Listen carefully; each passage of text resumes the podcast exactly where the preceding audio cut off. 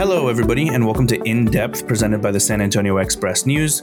My name is Luis Vasquez, and I'll be your host as we bring in journalists, editorial board members, and columnists to give us an inside perspective into the stories they bring to the Express News each week. Today, I'm joined by Associate Editorial Page Editor and columnist Nancy Preyor Johnson. Welcome to the show, Nancy. How are you doing today? Hi, Luis. I'm doing great. Thank you. How are you? I'm fantastic. It's good to have you on the show. Um, recently, we had uh, Brandon Lingle on the show, and we kind of discussed finding your voice because he's new to the the editorial board. We discussed mm-hmm. like finding your voice and how to know like what your opinions are on things. So that's kind of where I wanted to start off today. I have a few uh, columns that I want to discuss with you, but before that, I wanted to kind of get your background and and your time so far on the editorial board. Sure. Uh, well, I'm excited to be here today with you, and I appreciate the time and effort you put into this. Uh, I joined the editorial board in February, so I'm pretty new as well. Um, I am just blessed to be able to be on the board and um, and be able to be part of this team. Um, we have a really strong team, and you know, it's been a journey for me. Uh, I am returning back to journalism. Uh, most recently, I was a teacher.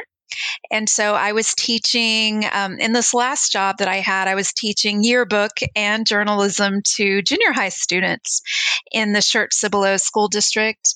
Uh, before that, I did some marketing and public relations type jobs for a little bit, but that was just after being a journalist. So I'm returning back to journalism. Um, this is really different, right? So, like Brandon shared with you, uh, you know, opinion writing and being on the editorial board still shares the tenets and the foundations of journalism, right? We still report and we seek the facts and we interview people and we research and we are constantly on top of um, everything that's going on, even more so than when I was a reporter. Um, back when I was a reporter, I covered uh, one beat, right? So I covered, well, I actually had two different beats during my time as a reporter at the Express News. I covered like basically social welfare, where I wrote about homelessness, poverty, foster care, child abuse, all of those types of stories. Um, and then later I covered education so at that point, all I had to do was, you know, really focus on those stories. Um, but now on the editorial board, we focus on everything, right? And so, uh, you know, the writing and the reporting that happened in the Express News, we, co- you know, we keep up with that, and it really informs our opinions. Um, but we also just try to just keep tabs on everything happening. And so, um, it's been a journey for me, you know, and just like you know, Brandon said as well well. Um, it's really different to uh, share your opinions because as a journalist, you are you have to keep your opinions out of your work. and now uh, we have to have opinions, right? And we still have to back those up with with facts. And so um, it's been a journey and just you know learning how to do that and finding my own voice um, because of so so many years of having to quiet that voice down, right, and not share it.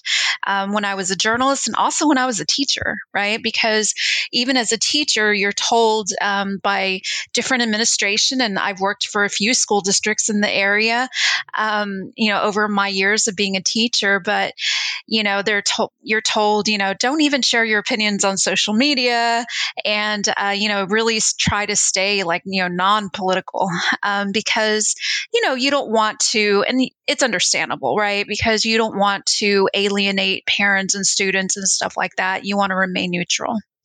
Um, but again, I'm really excited to be on the board. I feel like I've been here for a long time, um, and it's only been since February.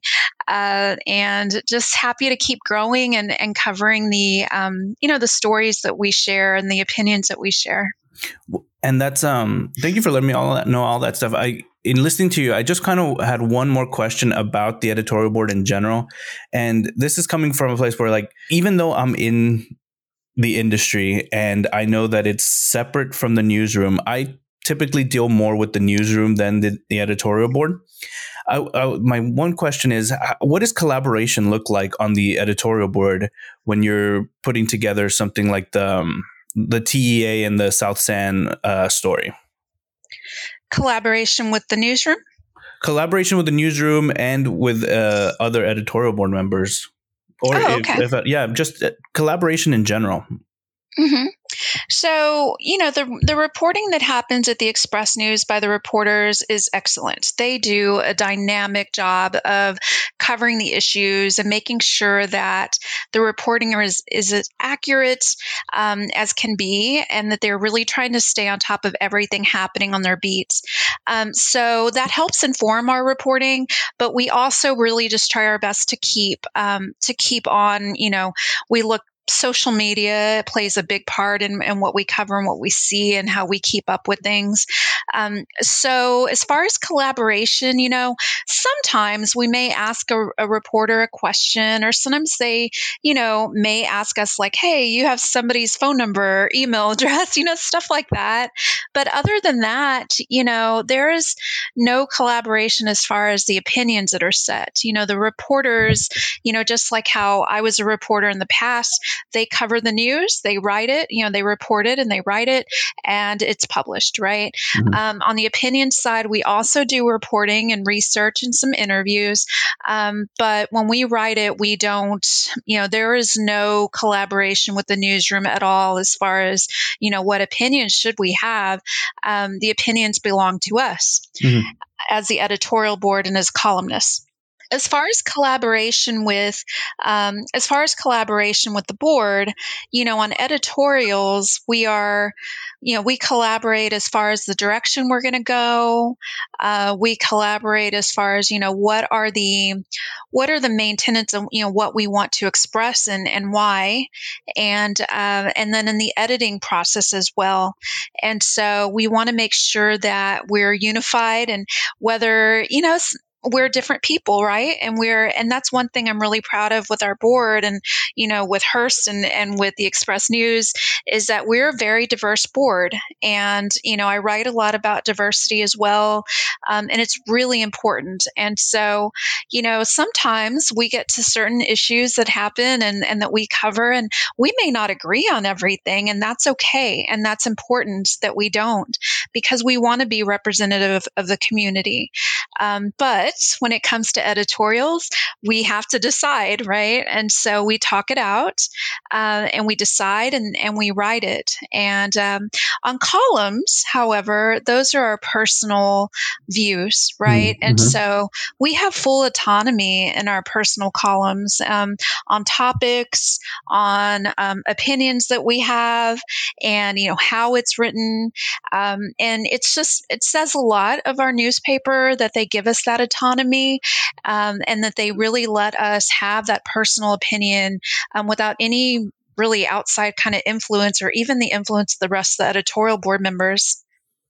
Well, that's that's really good to know. It's something that even I didn't know uh, to what extent it, it really meant to be a member of the editorial board. And uh, so I think I'm ready to move on to an editorial, specifically the the one on South San being in a spiral.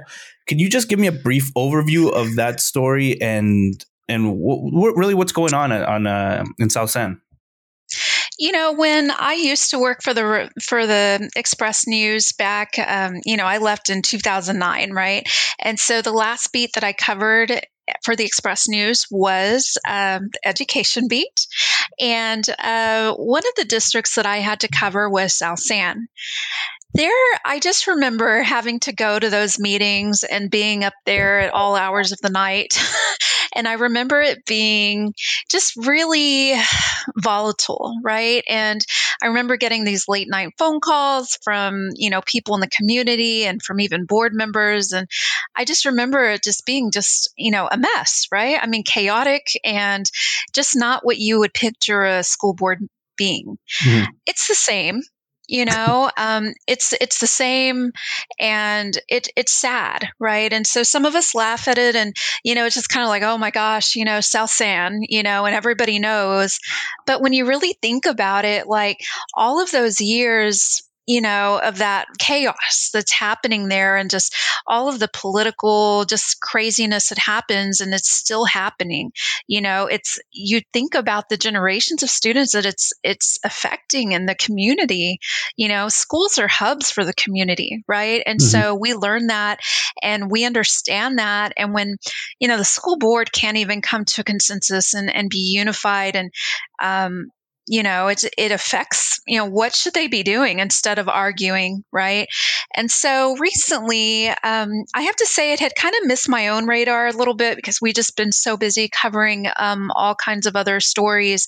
Um, but our education team at the express news you know they were doing a really great job at, at reporting about this. So I went and I went over to YouTube and I started watching um, some school board meetings, and I mean they last hours, right? And so I'll just be you know watching them and i was just i was I, I, can't say that i was shocked right at the chaos but i was disappointed right? And so the chaos at south san you know they're they're you know accusing each other of different things. They go into they go into closed session and they duke it out there and then they come back and some people are trying to you know there's two board members in particular who are really trying to um, you know support the superintendent and um, and then the and they're saying that the other board members are basically attacking the superintendent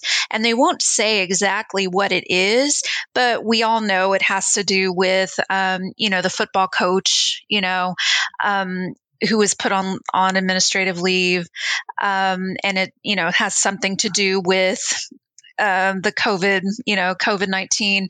And so, you know, our sports reporter wrote about that, you know, and so we know it's all connected, but they can't say it in the public meeting. But then they come out of closed, section, um, closed session and then they're talking about it, right? And it's just like, you know, all these accusations, just wild stuff, you know, like, oh, they're dropping F bombs and they're threatening and they're this and they're that. And then an employee is, is an, an employee is um, basically basically alleging and you have they're not saying what the allegations are but then you can see on the budget on the um, on the agenda what they're basically alleging. Um, without the details and then they're just saying that they are you know appalled with each other and it's like okay you know it's what kind of example is setting for students and what message is it sending to the community and you know what can TEA do right? Because TEA has stepped in before a lot of times. I don't know how many times but it's a lot. And um, you know what can they possibly do in in this kind of situation? Um, is it really up to the community to elect new board members? Is that what ultimately comes down to?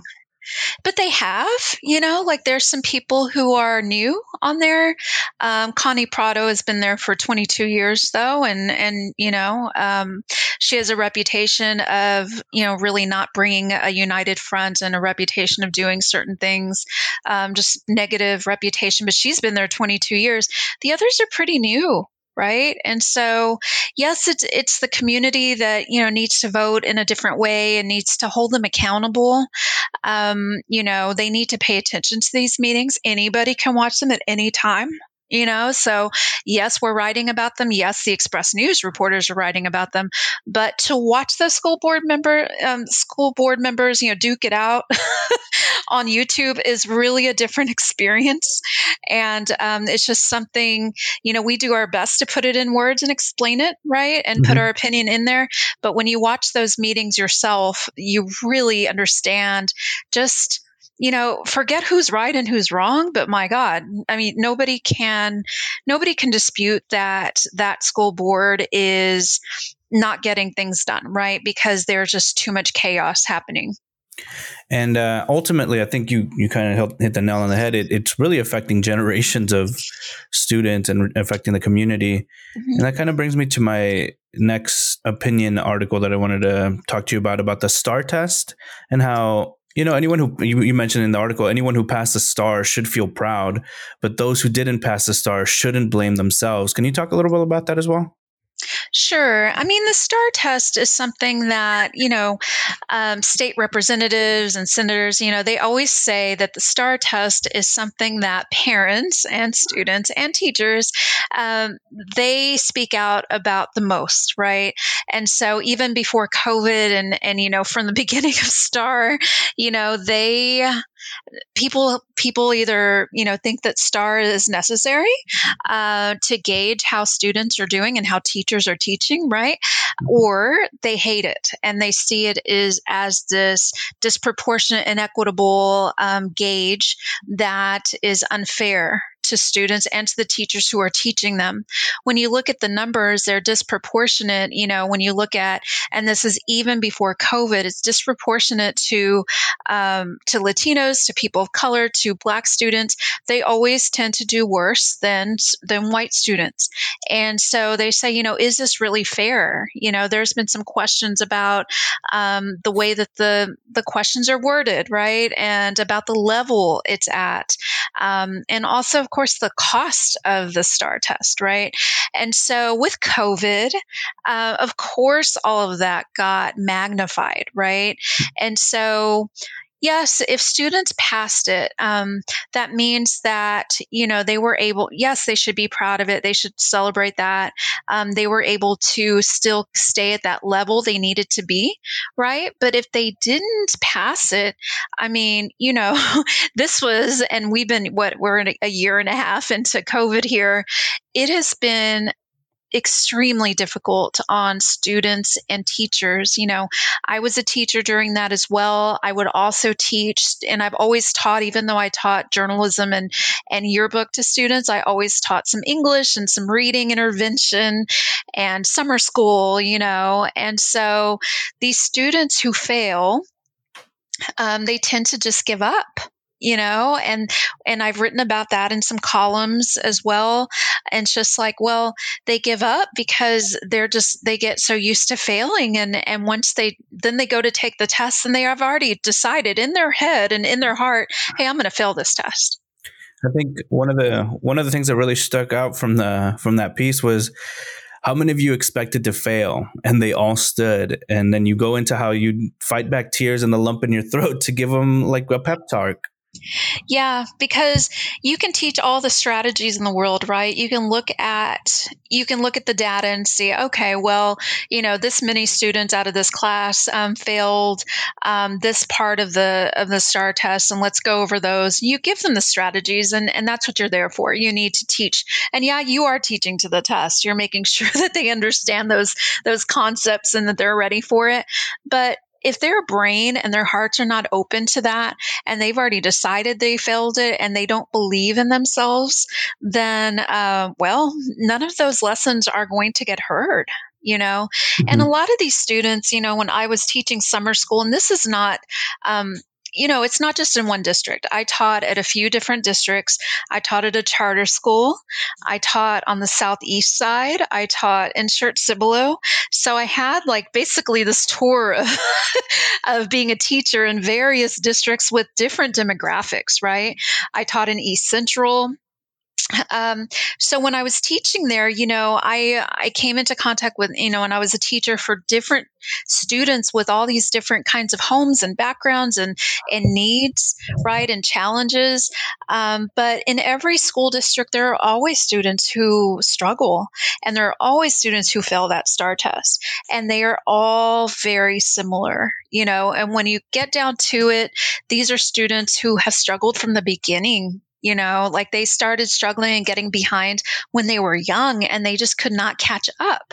Now you know school districts are really um, beginning to look at the root causes of you know why students are not successful and they're really trying to get those students caught up especially now during covid but they've they've always tried to do that you know? And i think the the biggest issue is just not giving up on those students and making sure that they don't fall through the cracks you know because it's not their fault. And that was my point of writing that is like you know i was seeing i was seeing seeing parents online, you know, talking about how their kids were really upset that they um, that they're that they had failed the STAAR right? Mm-hmm. And some of them, they were actually failing the STAAR for the first time right? Some of them had never failed before and all of a sudden they were part of this this group this cohort of kids who had failed and they're like oh wait.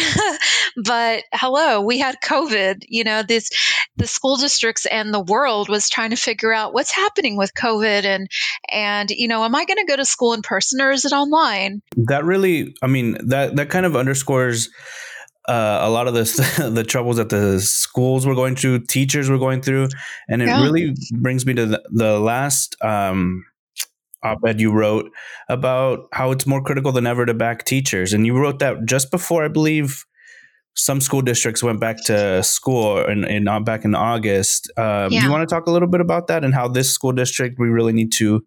You, you mentioned just backing teachers.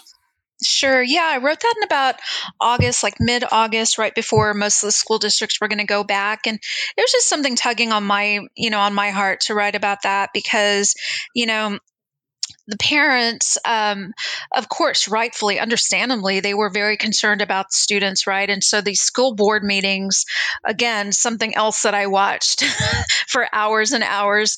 Um, you know, these parents of these school board meetings, and they were talking about safety for their kids, and either yes, wear the mask, or no, don't wear the mask. You know, rights and all these things about vaccines and everything else. But I was noticing that teachers really weren't being talked about as much at a lot of these meetings.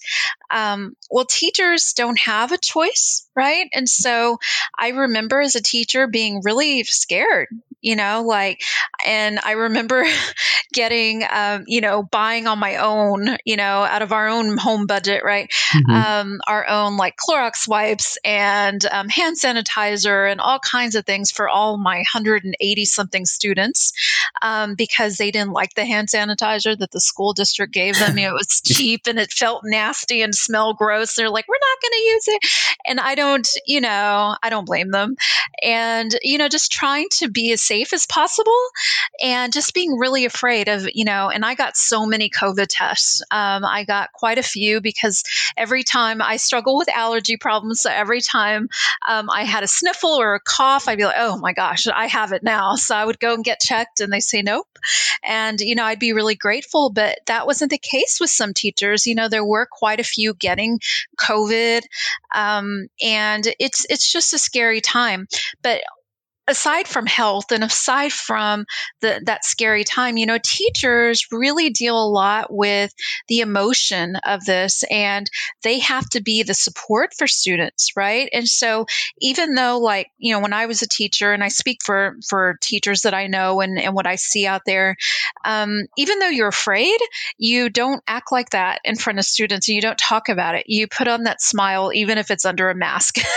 you, um, you are are um, you have a positive, optimistic attitude. You are happy to see them, right? Mm-hmm. Um, even though you may feel like, well, teaching at home um, from my computer where I'm not exposed to COVID every day is more safe. You also understand kids, you know, students of all ages and backgrounds, they learn best in classrooms. And so that's the hard thing about this, right? It's like we know that um, we're safer when we're not around each other, right? Because it's so easy to spread COVID. And you really, I mean, you don't know who has it and who has it. Um, and, you know, some have symptoms, some do not but at the same time you also know these students they need to learn. That's the best way they can learn. They it's very difficult to learn at home. It's hard for them to manage the workload and to stay on top of it you know for all ages. And even some of the very best students struggled with it. You know i had students who had all a's um, before covid. And then once covid hit and we went to online they wouldn't do any work they wouldn't do you know and i'd be like hey what's you know what's going on? You know and i would reach out to them and they just say it's just too hard to keep on top of everything and to manage it you know? No, i completely understand that and yeah. um, well nancy i really appreciate you taking the time to to discuss all this with me. Uh, uh, i hope to have you on again. This was this was fun. Sure thank you luis. I appreciate it